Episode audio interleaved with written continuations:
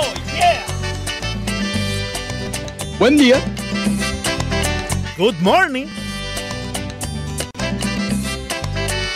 Buen día, buen día, buen día, buen día, buen día, buen día, buen día, buen día, buen día. Buen día, Miami.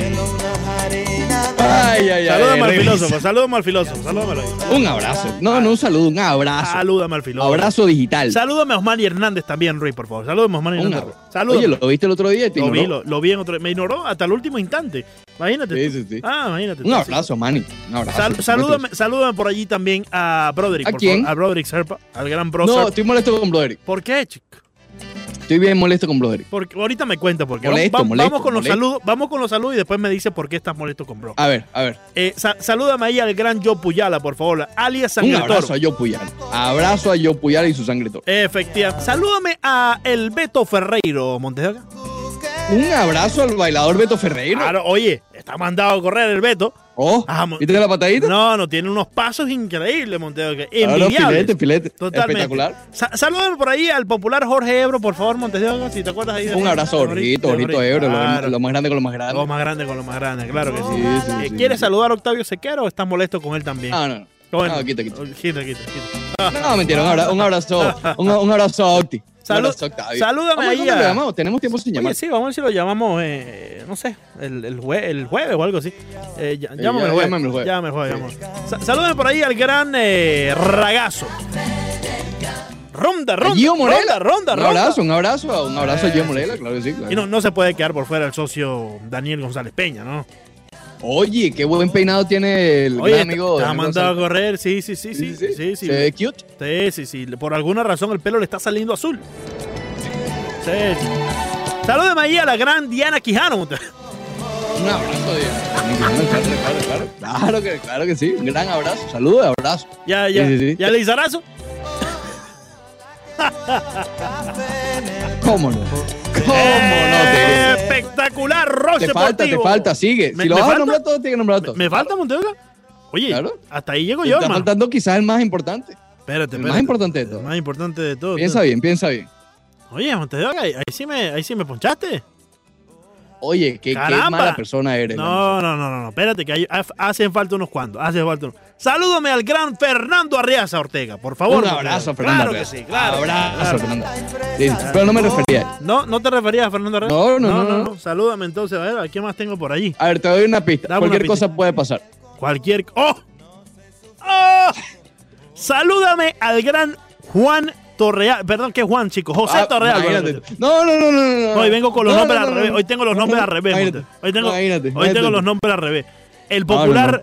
José Pimentón Torrealba, Montedoca. Salúdame ahí, por favor. Gran amigo. Un gran abrazo, un amigo, por abrazo a José Eh. Torrealba Castro, ¿cómo no? José Torrealba Castro. Claro que sí, claro. Ordóñez. Maglio Ordóñez, Pero bueno, eh, Oye, tú ¿Quieres sabes que yo, yo estuve en el partido en el 2009, cuando Venezuela creo que jugaba o contra Holanda o contra Estados Unidos. Yo fui a todos los partidos de ese No, clásico Holanda, mundial. Eh, no contra- recuerdo que- no, no, también jugaron contra Estados Unidos ese, ese clásico. Porque era Holanda. en el grupo En el grupo era Holanda, Dominicana, eh, No, Estados puede ser. Unidos. Sí, Dominicana. Estados Unidos, Venezuela y Dominicana en un grupo. Creo que sí, estaba también Dominicana. Creo que también estaba Dominicana. no, Dominicana fue en el primer. De hecho, o era Puerto juego- Rico. O era Puerto Rico. Quizás era Puerto Rico. Quizás era Puerto buscar, Rico. Y no quiero. Me No, vas a hacer buscar. no quiero. Pero de, de por sí estoy seguro que estaba Holanda, Estados Unidos o Venezuela. El cuarto estaba entre Puerto Rico o República Dominicana. Uno de los dos. Y recuerdo, incluso fui a este partido con el original. Recuerdo, eh, ahí, ahí es cuando salió el rumor, o mejor dicho, salieron algunas Oye, mira, uno de ellos lo tuviste bien. A ver, ¿quién? Estados Unidos, Holanda, Puerto Rico y Venezuela. Puerto Rico, No correcto. era Dominicana. No era Dominicana, era Puerto Rico. Oye, tremendo grupo eso. Sí, sí, tremendo grupo en el 2009. Allá cuando jugaron en el Dolphin Stadium, se llamaba en ese entonces. ¿no? Exactamente. Eh, entonces yo estuve en, son live, creo que se llama. Aquí estamos son live. Son Live. Eh, en Bueno, fin, ¿qué importa? El estadio de los 1500 nombres, hermano. Eh, yo recuerdo que era unas semanas antes de ese partido.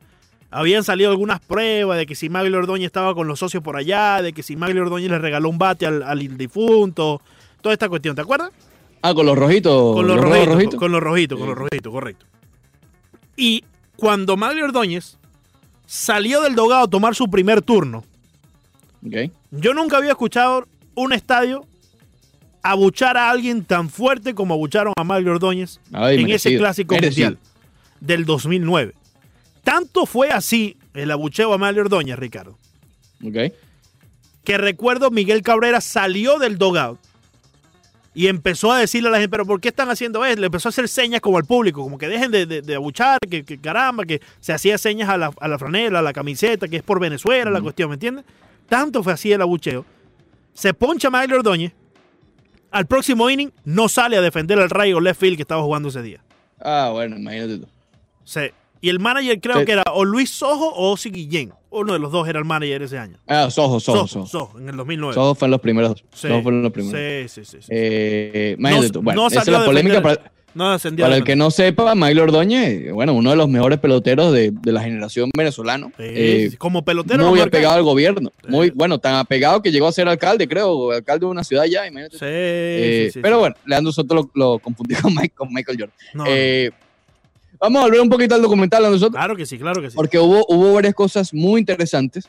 Eh, lo- ya adelantabas lo de los zapatos, ¿no? Lo de la Sí. marca de zapatos. Eh, muy pocos, no es como ahora que, que sigue siendo exclusivo, pero ahora hay más jugadores que tienen su propia, eh, no es marca, ¿no? Pero digamos su propio modelo de zapatos. Sí. Eh, en esa época era Magic Johnson y Larry Bird, básicamente, y eran Converse. Por allí estaba, estaba Adidas también, de hecho, él recuerda a Michael Jordan que él quería, se sentía más identificado con Adidas. sí. Y él fue a la reunión con Nike simplemente, simple y sencillamente porque su mamá se lo pidió. Se lo obligó. Le dijo, oye, exacto, lo obligó, le dijo, oye, ve a ver qué te dice esta gente. No le digas que no hasta que no escuche la oferta. Imagínate tú. Y fue la mejor lo oferta. que le la mejor lo oferta. que le debe Nike a, la, a Jordan Madre. sí, sí, sí, no, no, bastante, bastante. Por eso yo te decía, si no es por Michael Jordan, Nike hoy por hoy no existiera, Ricardo. O sea, exacto. Una, una cosa es invertir el dinero en Michael Jordan, ¿verdad? Y que Michael Jordan hubiese sido otro paquete más, como han pasado con muchos atletas, ¿no? Imagínate. El dinero que invirtieron, que fueron como 300 o algo así, ¿no? 300. Creo que era 250 y en ese momento se acostumbraba a pagar 100 millones. Exacto. Entonces, él estaba por encima de lo que le pagaban a los grandes como Larry Bird y Magic Johnson Claro. y toda esa gente. Entonces, él estaba como por los 250, 250 mil dólares que le dieron. Sin ser profesional. No. Siendo un muchacho en North Carolina. Él, él ya estaba perfilado para el draft, eso sí vale decirlo, ¿no? Y, No, claro, Y claro, estaba bastante perfilado para ser uno de los picks más altos en el draft, in- incluso lo fue, ¿no? Eh, pero si no es por eso, Montevideo, que Nike hoy no existe y fueron 250 mil dólares para una compañía muy pequeña en aquel entonces. Mil o millones. Eh, mil, ¿no? mil, mil, mil, era 250 exacto, mil. sí, Eh, sí, 250 mil dólares. No, millones, imagínate. No hubiese jugado. es No hubiese jugado Michael Jordan. No hubiese jugado. Imagínate, Eh, imagínate cómo estaría Atlantic City con eso. no, imagínate tú, imagínate tú. Ten cuidado con, con el Magic City Casino. Eh, el, el Yalai. Sí, sí, sí. Imagínate tú. Entonces, eh, Eh, son 250 mil dólares que prácticamente invierte la compañía de Nike, siendo una compañía muy pequeña, una compañía que no ni siquiera se identificaba con, eh, El baloncesto. exacto, con crear zapatos para el baloncesto. Y justo ellos estaban más identificados con el running, ¿no? Con lo que es el atletismo. Sí, Y a mí, eh, algo que no sabía es que en ese momento sacaron un modelo que era Air Nike sí. o Air Nike. Por, por, por la, la aerodinámica, qué sé yo, la Era una tecnología, era una nueva tecnología que le estaban poniendo los zapatos para correr. La burbujita, ¿te acuerdas? Sí, que, que no eran como los Air Max que hoy por hoy conocemos, otra cosa, pero era, digamos, la, el génesis de esa tecnología que hoy por hoy conocemos Oh, como Air Max. Oye, mira, mira, mira cómo No, va no, avanzando el lenguaje, ¿no? no, me- de Milo Ordóñez al Génesis. No, es que acuérdate que me, me regañan de vez en cuando, Montero. Eh, sí, sí, sí. De en Imagínate, cu- no. Hay Sobre- que- el Twitter Montes de Oca es una cosa increíble. De vez en cuando yo recibo algunos mensajes por ahí. ¡Ey! Mira que no es así. le- te faltó una a, R. veces, a veces te regañan fuerte, a veces te regañan Mira, te faltó un acento en la E. ¿Eh? Hermano, pero. Eh, ¿Entendiste el mensaje? ¿Lo entendiste o no lo entendiste? Bueno, hay que, hay que cuidar la forma también, Leandro, pero te entiendo Claro, también, pero, te pero lo que pasa es que para la próxima sí le pongo el acento a la E. Exacto, eso, eso es lo importante. Pero bueno, el punto es que sí, era, era una marca de running, de atletismo. Y, y al sacar este modelo de Air, con este aire aerodinámico implementado, eh, dijeron, a- algún creativo dijo, oye, ¿por qué no hacer la de Jordan, la marca Air Jordan? Fue, lo- fue la gente de Jordan. Imagínate. Exactamente. ¿Fue la gente, no fue la gente de Nike? No, no, fue el, el primer agente que tuvo Jordan que fue a visitarlo en Carolina del Norte, habló con su Ajá, mamá exacto, y todo sí, sí, esto. Le, le dijo a la gente de Nike, bueno, el, el socio aceptó, vamos a hacer algo. Yo no quiero solamente que él tenga su, no, yo quiero que él tenga su marca como digamos como una rama de Nike que se llame. Air Jordan. O sea, y Ay, ponte tú en los zapatos de esa gente. Esa gente no tenía ni idea de lo que estaban generando ahora mismo. No, y y 250 Ni en mil el mejor de dólares. sus casos en su mente. 250 mil dólares quedaron cortos para la fortuna que hizo eh, la marca Air Jordan y Nike después de, de que él debutó y todo.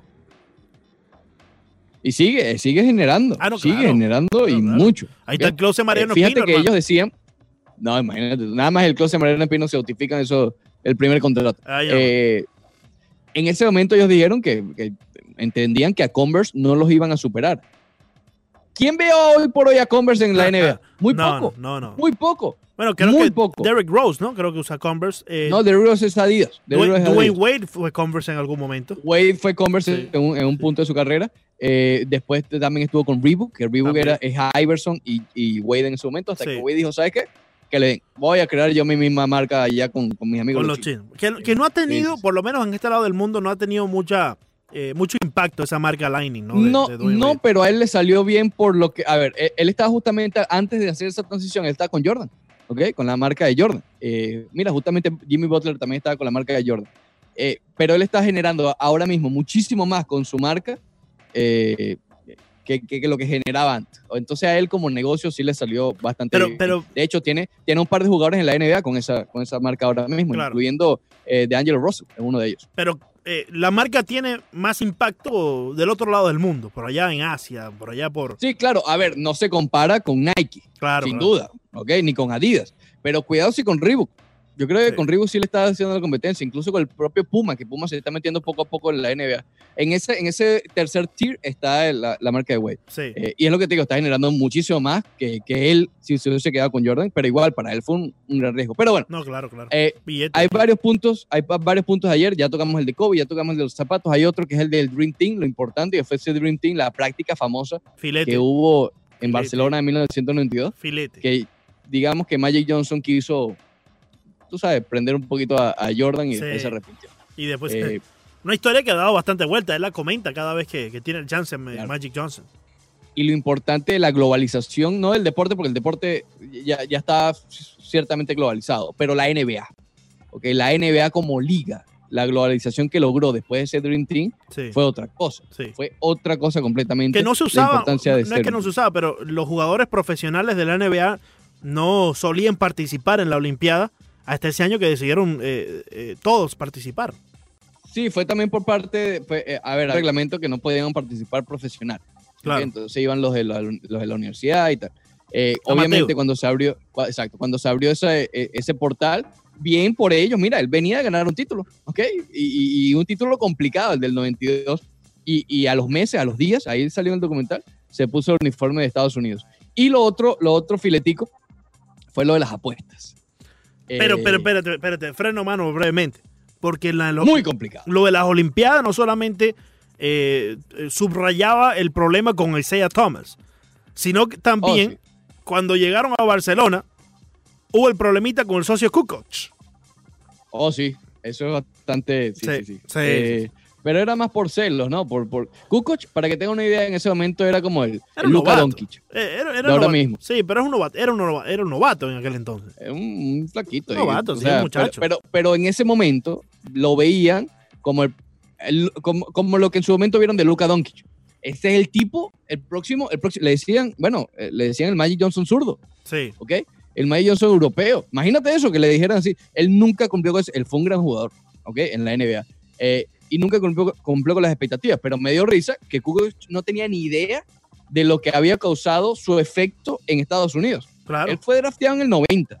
Y estamos hablando del 92 y él todavía no quería ir a Estados Unidos. Lo, Chicago le rogó para que él fuera a Estados Unidos. Le rogó. ¿Ok? Ya habían pasado dos años de, ese, de esas plegarias del- del- del- de los Bulls de Chicago para que llegara. Y entonces no sabía que había causado ese tipo de recelo con Jordan, con Sí. Pippen, que lo destrozaron. Fueron Lo destrozaron. dos puntos solamente le permitieron hacer, dos, cuatro puntos porque le permitieron Exacto. hacer en ese primer encuentro de la Olimpiada. Ya en la final sí fue Después en la final estuvo mejor. En Sí, estuvo, mejor en la final, creo que fueron como alrededor de 20 puntos en la final.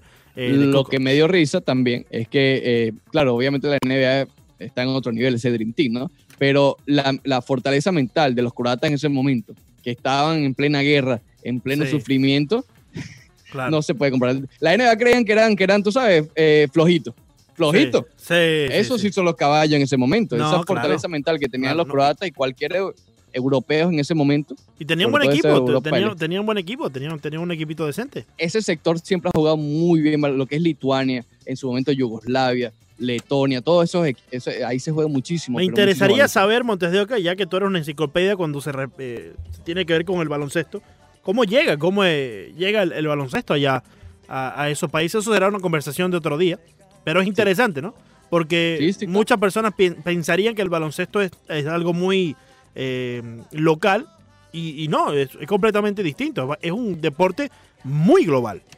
Exactamente, sobre todo en ese sector, imagínate, en esos países está ahí ahí con el fútbol, que el fútbol sabes que prevalece en toda Europa. No se Pero juega bueno, béisbol allí, se juega baloncesto. Por ejemplo. juega- exactamente, por ejemplo. exactamente. Hablamos de esa parte y de las apuestas en la próxima, el próximo segmento. Estás loco por hablar de las apuestas.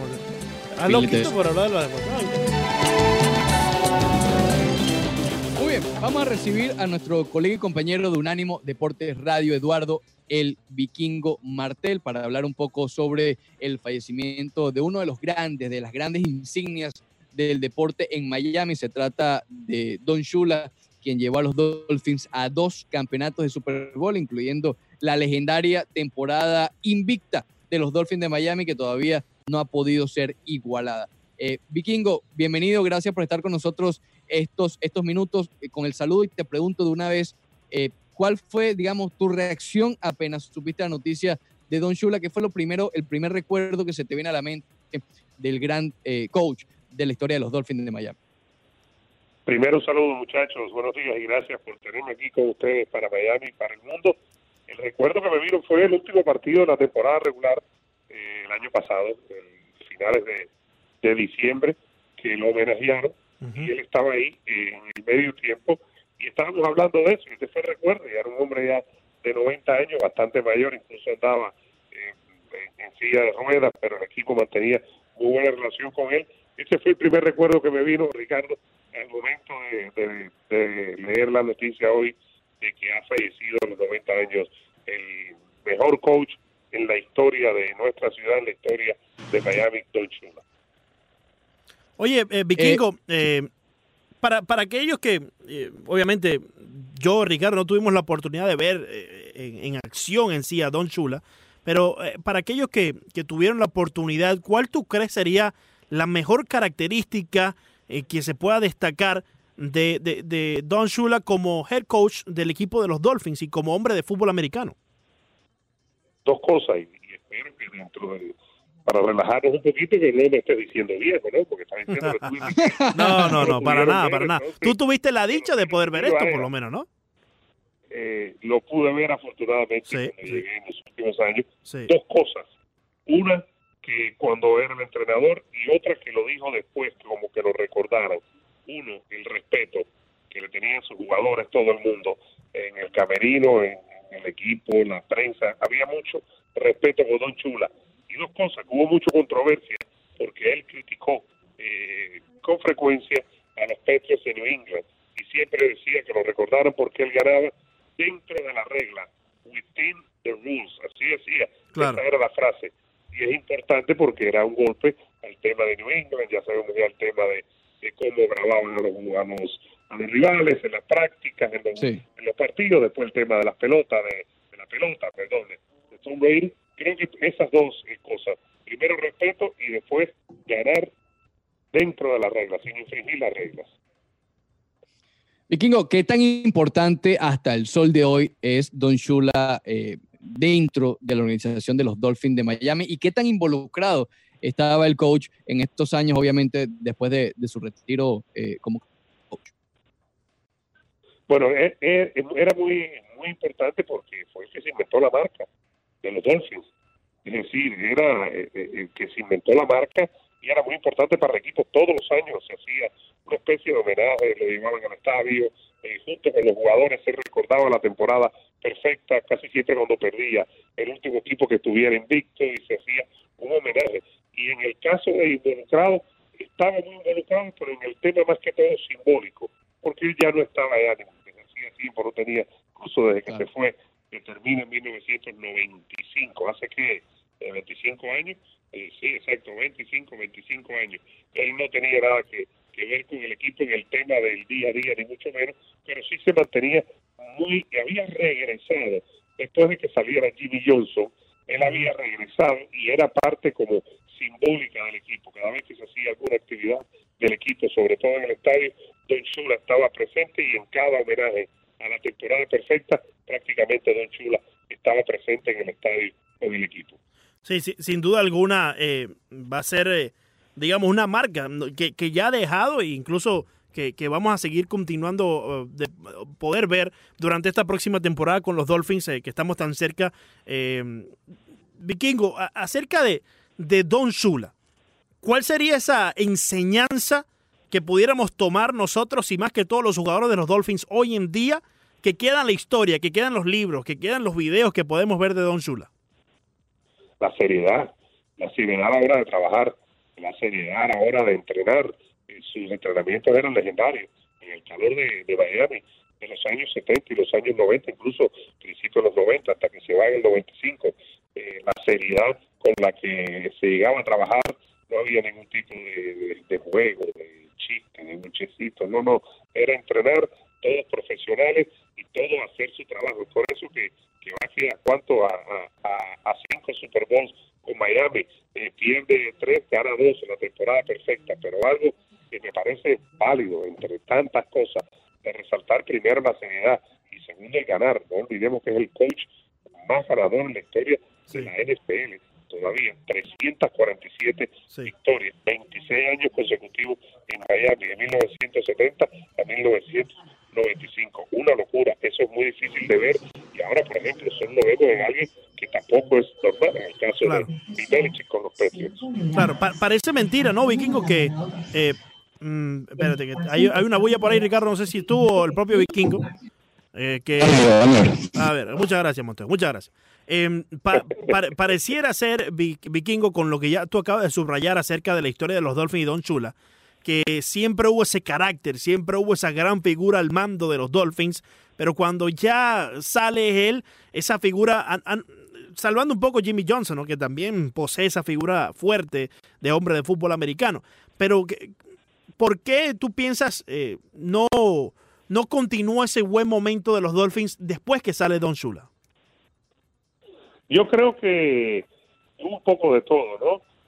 Tal vez no el gran momento con Chula, pero con Jimmy Johnson se va a los playoffs, todavía Marino es el quarterback, después eh, en la etapa siguiente a Jimmy Johnson, Day se- también se va a los playoffs, incluso se gana el último partido de playoffs en el 2000 de los Miami Dolphins, pero creo que, es una mezcla de todo, una mezcla de, de entrenador, de talento, eh, no se ha hecho bien el trabajo, eh, a la hora de seleccionar talento, no se ha encontrado quarterback, cuando se ha tenido la posibilidad de seleccionar quarterback como Aaron Rodgers, como Drew Brees, o de firmar como Drew Brees, no se ha hecho. Eh, Matt Ryan también pudo ser eh, seleccionado en el 2007-2008. Creo que es una mezcla de todo, una mezcla de malas selecciones de talento y de entrenadores que no han estado a la altura. Claro.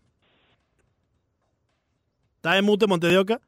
Quítate el mute antes de hablar, por favor. Muchas gracias. Hablamos, más temprano, Vikingo, sobre eh, la importancia de, de, de no solamente hablando regionalmente, ¿no? sino solamente nacional. Y no solamente del fútbol americano, sino lo hablamos de, de, de, un coach que realmente dejó su marca y está en la élite de los coaches, entrenadores, managers, head coach, como le quieran llamar, de este país. Y como lo decía Lando, tal vez eh, por, la naturaleza del deporte, eh, eh, en, digamos, las raíces hispanas, uno, sobre todo la historia de Don Shula, ha tenido que aprenderla eh, más que Sí. vivirla eh, a carne propia.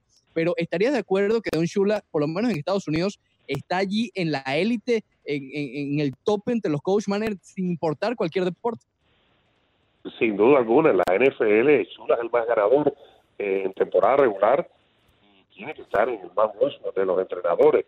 Pero además, la, la cantidad de años que tuvo Chula eh, sobrepasa el tema local se convierte en un tema nacional. De hecho, yo estaba aquí tranquilo en casa leyendo y pongo E ESPN y, y estaba viendo First Take y cambiaron. Y, y- y los temas que tenían y pusieron inmediatamente, hablaron de, de Don Shula. Claro que está en la lista de los mejores entrenadores de la historia. Cuando tú hablas de 347 victorias, cuando él, él comenzó, las temporadas de 14 partidos. Ujú. Ahora que son 17, pero saquen la cuenta de 14. ¿Cuánto es que hay que estar entrenando? ¿Cuántos años y ganando para poder estar ganar esa cantidad de partidos? Es, es una locura. Pero además ganó con varios quarterbacks. Fue al Super Bowl con tres quarterbacks, con los Dolphins, tres quarterbacks eh, distintos. Es decir, él se inventó, era un coach que además era de correr la pelota y la defensa. Y cuando seleccionan a Marino, el número 27 en el año 83, a partir del 84, que Marino toma el control, eh, se convirtieron en un equipo aéreo y una ofensiva espectacular, espectacular de la mano de, de Dan Marino. Creo que sí, que sin duda alguna está en la lista de los mejores entrenadores en la historia de los deportes de Estados Unidos. Hoy por hoy en esta NFL, la cual conocemos y, y cómo la conocemos, ¿hubiese tenido éxito también Don Shula Vikingo, en tu opinión? Sí, yo creo que sí. Yo creo que los grandes entrenadores se adaptan y lo que te dije, lo que decía anteriormente, cómo pasó de un equipo defensivo y corredor a un equipo ofensivo y, y aéreo. Con Dan Marino, claro que se hubiera adaptado. Era un entrenador que sabía lo que lo que tenía que hacer y un entrenador que, que, que hacía muy bien las cosas. Sabía dónde estaba el talento y sabía sacarle provecho a donde estaba el talento. Y les voy a decir algo que me viene a la mente ahora. John Rose, eh, que es el uno de los comentaristas eh, radiales de los de los Sí, Dolphins. claro. Se me olvida una vez que llegamos eh, con los Dolphins a un lugar y había varios gente, varias gente esperando a los Dolphins. No es como antes que estaba Marino, que había mucha gente esperando a Marino, era una locura. Pero cuando vi a la gente así, estábamos hablando y, y dice, esto fue que creó Don Chula. Así mismo, Wow. hace varios años me dijo, y a mí nunca se me ha olvidado eso. Claro, claro. Y, y por otra parte, Vikingo, tú que estás tan cercano al equipo, teniendo la oportunidad de viajar con ellos para cada uno de los partidos y, y siendo la voz en español eh, junto a Rolly Martin eh, para los Miami Dolphins, eh, viendo un poco hacia el futuro, ¿cómo piensas que se va a recordar a Don Shula, no solamente en el día a día, sino cuando ya eh, comience la temporada? Eh, ¿Cómo puedes ver quizás si hay algún homenaje para él? Eh, eh, tiene- no sé si, obviamente, muy, muy pronto para tener alguna información, pero viendo un poco al futuro y teniendo en cuenta cómo lo ha hecho los Dolphins en, en- en- en el pasado, ¿cómo piensan lo harán con Don Shula? Fíjate que no me extrañaría que le dediquen la temporada completa a Don Chula. Claro. no me, no me extrañaría en lo absoluto. Creo que va a haber que constantemente vaya a estar recordando a Chula y en los partidos eh, de temporada regular y de pretemporada me imagino que siempre van a hacer menciones a, a Don Chula. Es decir, me parece que no me extrañaría que, que le dediquen la temporada a, a Chula y que lo estemos recordando durante todo toda la, campaña, ¿no? Porque ha sido el entrenador más grande en la franquicia. Y fíjate que muere el mismo día que los Dolphins temprano, el entrenador, el entrenador, el CEO del equipo, Tom Gausikel, decía en Good Morning American que el equipo tiene todo preparado y va a habilitar más puertas para tener público durante la temporada. Y explicó qué era lo que se iba a hacer con el tema de tomar la temperatura, de más, eh, eh, más entradas para que la gente no esté tan pegada, que probablemente, Claro. fíjate que bajen de 65 mil a 50 mil espectadores.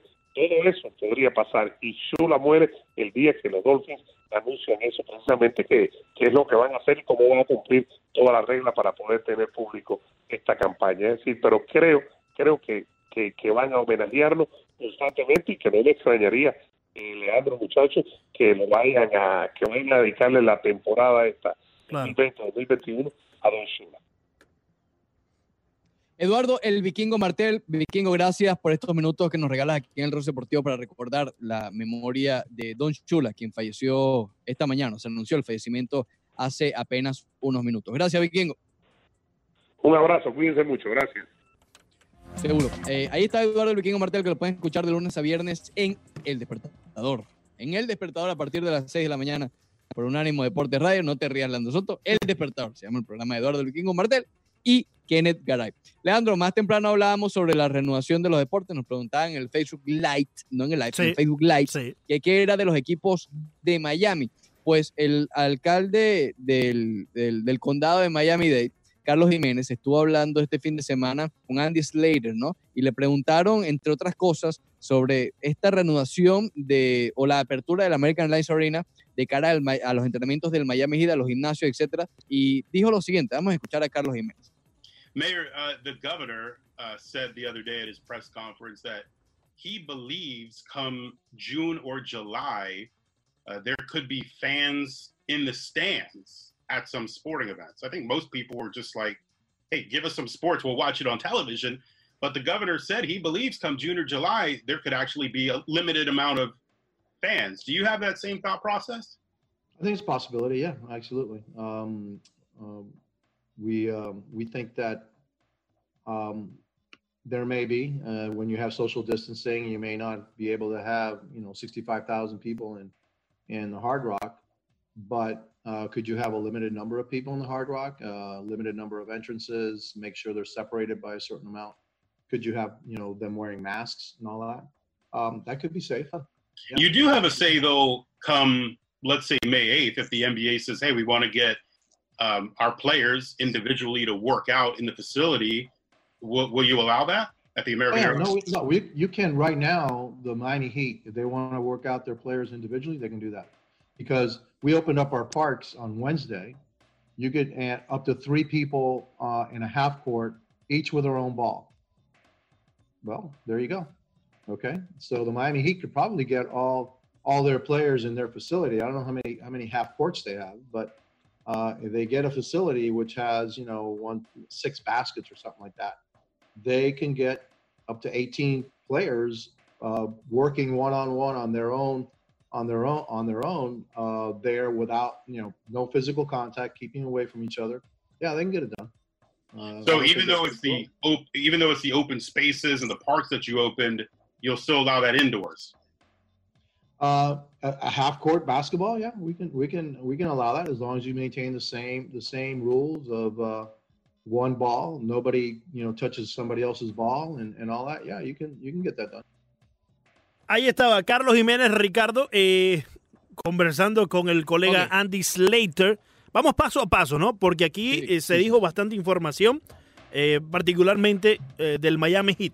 Pero comienza, primero fútbol americano, habló del Hard Rock Stadium. sí, habló un poco del fútbol americano también, pero comienza él hablando, hace, Andy Slater le hace una pregunta, digamos, poniendo por primero lo que ya había decidido, lo que había mencionado el gobernador del estado, Ron DeSantis.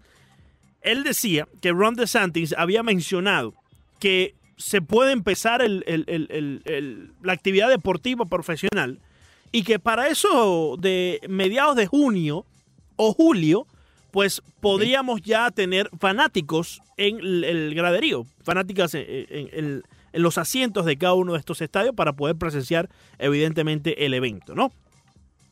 Le hace esta pregunta a Andy Slater, a la cual responde el alcalde del condado Miami-Dade, eh, Carlos Jiménez, eh, que sí, que puede existir una posibilidad, siempre y cuando se reduzca la cantidad de boletos que se vendan. Claro, no tener a capacidad el estadio, ahí es cuando menciona el Hard Rock Stadium, se pueden tener algunos partidos allí donde el público asista, teniendo en cuenta que se va a vender una menor cantidad de tickets y que se tiene que respetar el distanciamiento social, comenzando evidentemente a mediados de junio o principios Pero eso de está bien difícil. Ahí Bien vamos a meter el freno de mano ahí para que analicemos y después Sí, continuemos sí. con lo demás, que es estrictamente sobre el Miami Heat y la manera que puedan regresar al tabloncillo para prácticas. Claro, ahí, ahí está, ahí está bien complicado. Es decir, porque además dice julio, dice el mes de julio. Sí, Yo no veo porque, ok, tú puedes regular eh, eh, los asientos que estén a distancia, obviamente.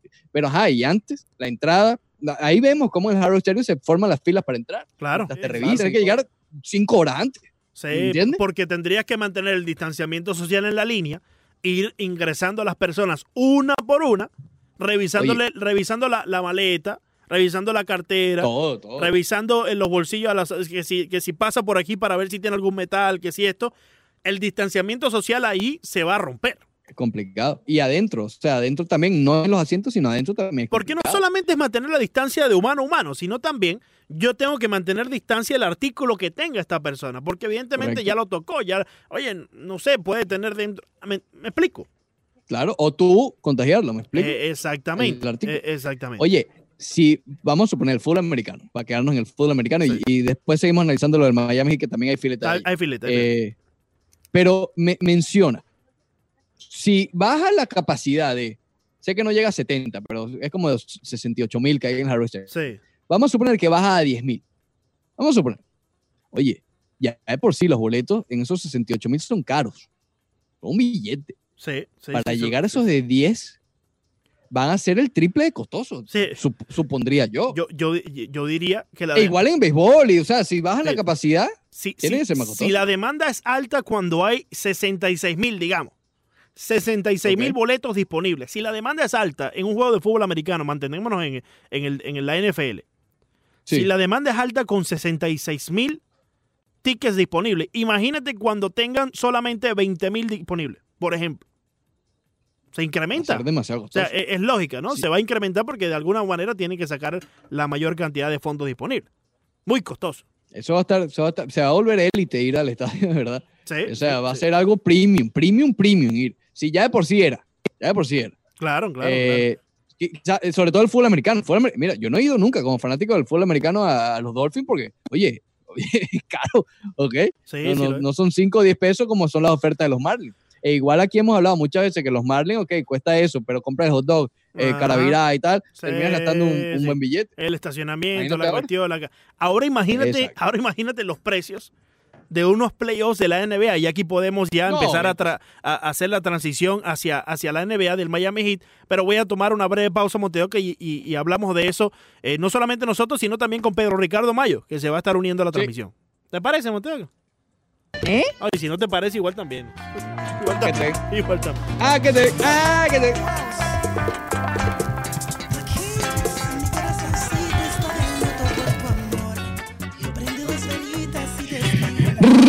Regresamos al Rocio Deportivo por Unánimo Miami 990. ¿Qué pasa, nosotros? ¿Estoy saturando o qué? Algo, algo, como diría el gran Maño. Estos, mucha- estos animalitos.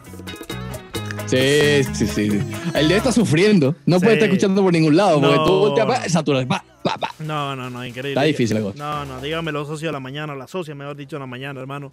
Eso parece que. No, no, no, hay que bajarle volumen a ese micrófono. Sí, pero, Hay que pero- bajarle volumen. pero vamos a acomodarlo aquí porque después de la chiva vamos a sufrir. No, pero eh, es que cuando tú eh, cuando entras al, al segmento, entras muy alto, pues evidentemente ya después se nivela. Pero en la chiva voy se- alto, en la chiva voy alto. En, en la chiva, en la chiva lo, lo nivelamos. Ahora. Ok, ahí vamos a la chiva. Sí, sí, sí. En el 786-801-5607 se encuentra nuestro buen amigo y colega Pedro Ricardo Mayo.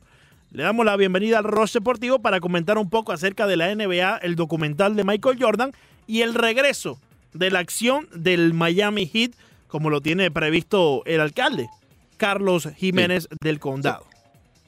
Exactamente, hay que decir, si quieres, vamos a darle la bienvenida y comentamos con él lo que dijo el alcalde Carlos Jiménez. Exacto, Pe- exacto. eh, Jiménez. Pedro, ¿cómo estás? ¿Cómo estás, Ricardo, Leandro? Qué gusto acompañarles en el Rush Deportivo y bueno, sí, muchas cosas interesantes para compartir.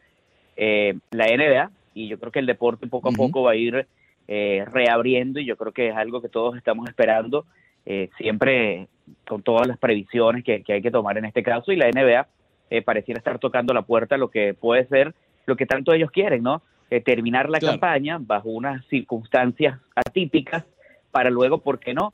eh, iniciar lo que ellos ya habían manifestado en un principio, una campaña comenzando en una época distinta, ¿no? Claro. Yo creo que pareciera el escenario perfecto para que la NBA ejecute un plan que ya ellos tenían en mente antes de ocurrir todo lo que ha ocurrido durante este año 2020. Sí, Andy, Andy Slater le preguntaba a Ricardo, a, a Carlos Jiménez, el alcalde de la ciudad, perdón, del condado de Miami-Dade Del condado, County, del condado. eh, Carlos Jiménez, eh, sobre la posibilidad de dejar que el equipo del Miami Heat pudiera abrir la arena y practicar, tomar allí las prácticas que, que obviamente siempre las llevan a cabo durante la temporada allí. Eh, le respondía a Andy Slater, Carlos Jiménez, que ya hoy por hoy el equipo de, de- del Heat pudiese hacerlo, pudieran abrir el, el- el- el arena y en cada mitad de la cancha tener por lo menos tres jugadores, cada uno con su propio balón en la mano, que no estén prácticamente eh, llevando la práctica a cabo con un solo balón. Eh, Ah, bien difícil. yo, yo no sé si, si el alcalde, y con todo respeto, eh, eh, jugó el baloncesto, pero es bastante difícil, ¿no? Es bastante difícil, eh, de alguna forma, poder eh, practicar solamente con un balón, Claro. porque es que tienes que hacer pases y tienes que, ¿me entiendes? Hay que Es practicar los pases. a- a- hasta si estás tú solo. Es difícil, porque tienes que buscar el balón, tú sabes. Claro. cada tiro. Claro, no, y, y- siempre los muchachos que tienen allí, que le pasa el balón cuando se desvía. O sea, que yo- ellos no pueden Es tocar el balón. Entonces, yo creo que ahí sería difícil, aunque lo, lo positivo de esto es que por lo menos ya tienen el permiso eh, el, el equipo de, de Miami, eh, del Heat, para poder abrir las canchas y empezar cierto tipo de ritmo, cierto tipo de práctica, ¿no? Exacto, y también que mencionó que a partir ¿no? del viernes 8 de Eh, mayo ya se va a poder eh, estar todos, ¿no? Eh, en el Sí. mismo gimnasio. Correcto. Adelante, Pedro. Sí, sí, decía que eso es lo importante, ¿no? Que por lo menos existe esa oportunidad. Eh, claro, eh, a veces uno dice, no, es que ya, ya deben tener lista eh, la fecha para iniciar la campaña. Y probablemente hoy la NBA todavía no tiene un calendario, no tiene cómo estructurar esta parte final, porque no es tan sencillo. Pero tú tienes que generar información, tú tienes que generar noticias, tú tienes que generar escenarios, tienes que colar eh, todo tipo de, de posibilidades para que se hable de, de NBA, para que el deporte se mantenga vivo en esta etapa. Que se juegue o no, lo veremos en los próximos días. Pero el primer paso era este. Eh, para poder jugar tú tienes que entrenar. Los equipos tienen mucho tiempo sin poder ejercitarse, sin poder trabajar en conjunto. Y, y para tener una temporada o cerrar la campaña de la mejor manera, tú necesitas tener una especie de mini campamento, que es lo que los equipos de NBA, lo que va a hacer la Major League Baseball, lo que va a hacer también la Major League Soccer, porque es obligatorio. Y, y en Europa, ¿no? Los, los campeonatos que van a finalizar, Dios mediante, ¿no? A pesar que algunos ya eh, han dado por concluida su temporada, necesitas unas semanas de, de entrenamiento, de preparación física. Pedro, eh, hablaba más temprano con, con Leandro. Obviamente uno de los temas principales en esta semana ha sido el documental de, de Michael Jordan. Y Leandro, bueno, me comentaba sobre que él impresionó lo de Tony Kukoc, ¿no? Y quizás el, el, el, el- toda la algarabía y toda la presión que había sobre, sobre el croata. Y yo le comentaba que en esa zona, digamos, lo que era la antigua Yugoslavia, ahí se juega muchísimo baloncesto y son extremadamente buenos. Yo recuerdo, mira, Li- Lituania, obviamente Bosnia, Serbia, son realmente han salido muchísimos jugadores de baloncesto, Sí. baloncesto allí. ¿Recuerdas ese, ese, ese fenómeno de Tony Kukoc y además de, to- de todo el sector también? Seguro, seguro, ¿no? Y tú lo decías. Eh, estamos hablando de Croacia, estamos hablando de una de las repúblicas que formaron parte de Yugoslavia, potencia en el baloncesto, campeona del mundo. Una Yugoslavia que tuvo figuras tan importantes como el, el fallecido Drazen Petrovic, que, que fue una de las figuras más importantes, comenzando eh, la década de los 90, finalizando la década de los 80. Entonces, el, el baloncesto forma parte de, del ADN de ese sector. Entonces, eh, fíjate, hay muchas cosas interesantes que se desprenden de ese documental, incluso eh, esa relación o el, el cómo Tony Kukoc eh, terminó siendo eh, vulnerable ante el Dream Team, pero a su vez demostrando sus cualidades individuales ante un equipo que era todopoderoso, demostrando que él Se ganó el podía respeto. realmente ser una figura y unirse a ese grupo que lo había visto eh, perder en un partido como ese, eh, en donde simplemente él manifestó individualmente que él podía llegar al baloncesto de la NBA. Claro. Oye, hemos comentado mucho, no solamente acerca de ese incidente, ¿no? Y, de- y del, del baloncesto del otro lado del mundo, pero también acerca, eh, y, y se vio ayer en el documental, de los, eh, no quiero decir problemas, pero digamos de, de- del gusto que le tiene o le tenía Michael Jordan a- al, al mundo de las apuestas de alguna forma u otra, sea en el avión jugando con los compañeros o, o si se perdió por Atlantic City a jugar maquinita, X cuestión, ¿no? En, en aquel entonces.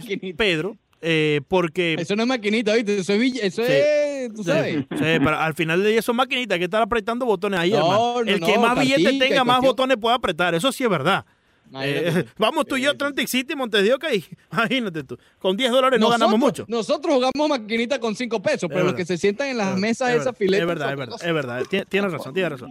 Eh, en aquel entonces, Pedro, se rumoraba esto, se decía, había salido algo a la luz acerca del gustico que le tenía Michael Jordan al mundo de las apuestas, o esto es algo que vamos conociendo poco a poco en los últimos años.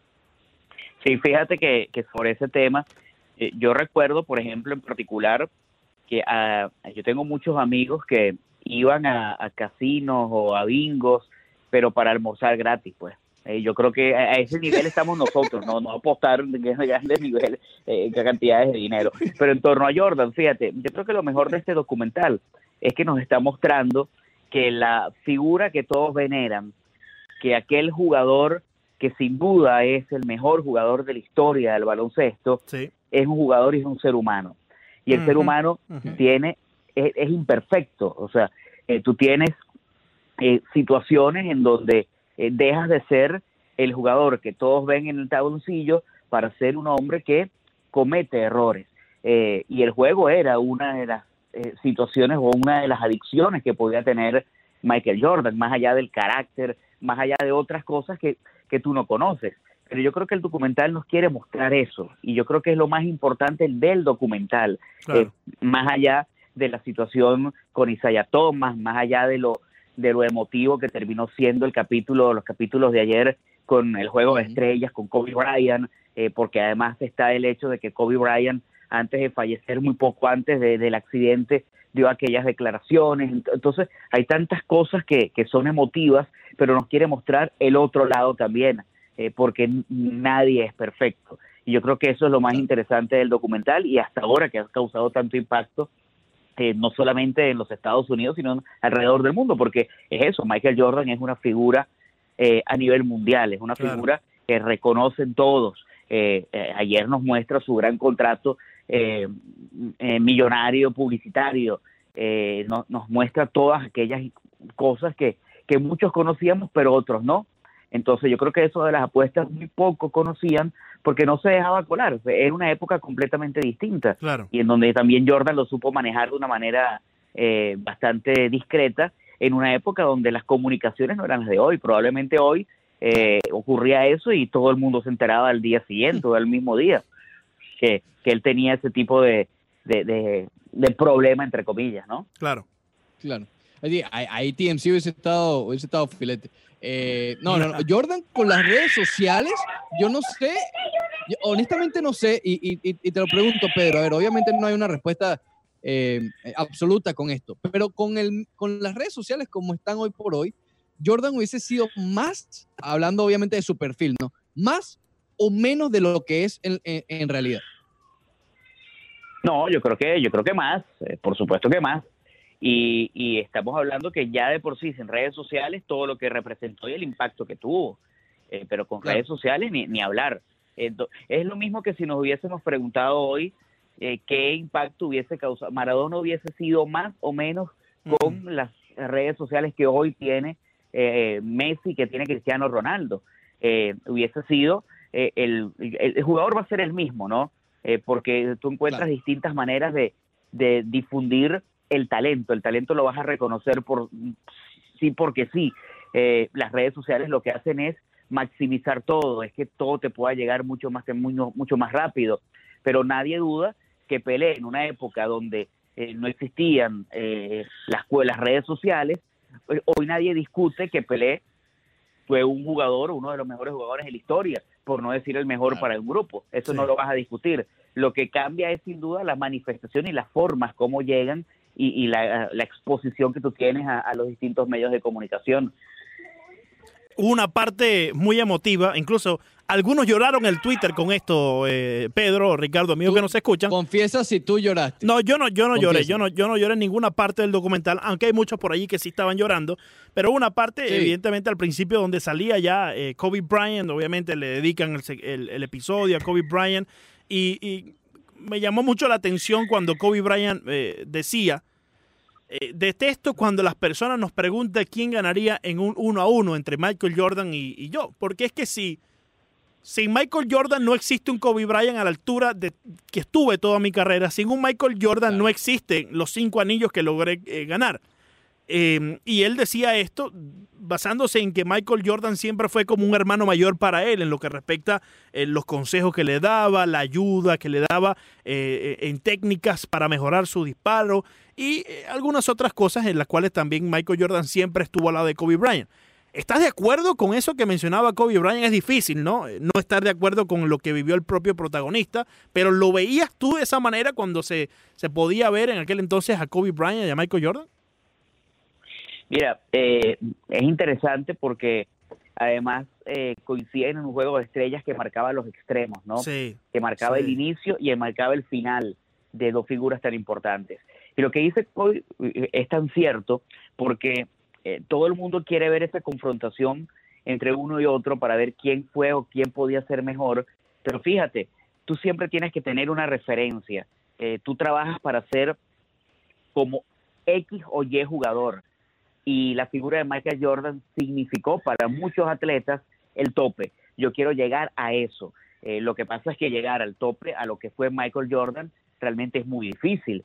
Pero si tú te acercas a eso, tú estás haciendo un buen trabajo. Tú te estás convirtiendo en una figura. Y yo creo que por eso Kobe terminó siendo exitoso, con su personalidad, eh, con su forma de manejarse en el tabloncillo, formando parte de una generación eh, ganadora también, como lo terminó siendo la de los Lakers cuando él estuvo presente. Entonces yo creo que eso terminó siendo muy importante. Creo que él da en el clavo. Sin Jordan yo no hubiese sido Kobe Bryant, porque él era la figura a la que yo quería llegar y él era mi punto de referencia, lo más alto, al tope, y yo pude por lo menos aproximarme, no llegar a él. Porque Claro. si no estaríamos hablando que Kobe sería el mejor jugador de la historia. Y hoy nadie dice que Kobe es el mejor jugador de la historia, va a decir que es uno de los mejores jugadores que ha existido claro. la NBA, Claro. pero sigue siendo. Jordan la gran referencia. Oye, Pedro, ¿qué tan importante globalmente hablando fue aquel Dream Team de 1992?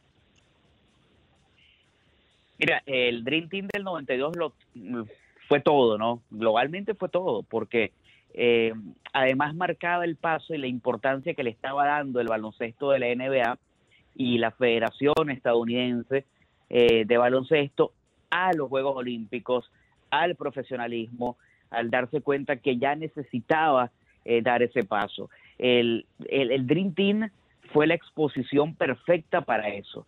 Eh, reunió a los mejores jugadores de ese momento.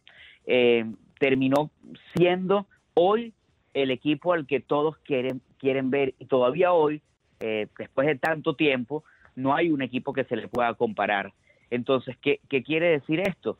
Bueno, que a pesar que la NBA ha tenido muchos jugadores importantes después de esa generación tan exitosa, todavía no ha podido conformar porque no han podido reunirse, porque X o Y no han podido conformar un equipo tan exitoso y de ese carácter mundial. Eh, yo creo que sí, ese impacto es tremendo. Es que cuando tú tienes en un mismo equipo a Jordan, ya todo el mundo quiere ver ese equipo. Cuando tú Claro. podías reunir a un Larry Claro. Bird, cuando tú podías reunir a un Magic Johnson, cuando tú tenías a un Patrick Ewing, eh, tú, tú tenías un equipo perfecto. Porque realmente si hay algo perfecto, podía ser ese equipo de la NBA del, del 1992. eh, porque realmente no, no tenía ningún hueco. eh, porque sí cometían errores, pero esos errores los tapaban con el talento individual, porque este era un equipo que tú decías, no, pero es que es un equipo, juega en colectivo, pero las individualidades marcaban demasiadas diferencias y a raíz de allí comenzó retos para otros países. ¿Y los retos cuáles eran? Bueno, nosotros ahora queremos en las competiciones ganarle a los NBA. Y bueno, ya ha ocurrido. Eh, La. NBA ha cedido ante, ante equipos europeos, ha cedido ante equipos también eh, de otros continentes. Entonces, yo creo que eso potenció mucho más al baloncesto y lo ayudó más que siga Estados Unidos cuando lleva su gran equipo siendo el super favorito para poder obtener el título, si te reúne todas las, las figuras de la NBA. Sencillamente genial este segmento con Pedro Ricardo Mayo. Ricardo, anótalo por ahí porque eh, creo que puede Pedro Ricardo sobrepasar eh, lo ¿Qué de pasó? banderita, ¿viste? Eh, podemos administrar Ah, mejor los segmentos. sabe- Pero po- po- Sí, sí. eh, eso está muy bajito. Sí, sí, sí. Claro. Sí, sí. Podemos, podemos mejor eh, usar esos recursos con, con Pedro Ricardo eh, porque lo de Claro. banderita Montes de Oca eh, es fatal. No, es fatal. Eh, Fatal, jueves y viernes fatal. tras viernes, eso es fatal, fatal, fatal. Pero ahora te quiero preguntar, eh, y ya para, ya aquí último antes de la pausa, hermano, eh, el balonmano, ¿cómo sigue la situación con el balonmano? ¿Se ha reanudado la liga? ¿Hay esperanza que se pueda hacer por lo menos con un balón para cada jugador, como, como dice Carlos Jiménez, que debe hacer el Miami Heat? ¿Cómo se puede llevar a cabo? Porque es que la gente está ansiosa por ver balonmano, hermano.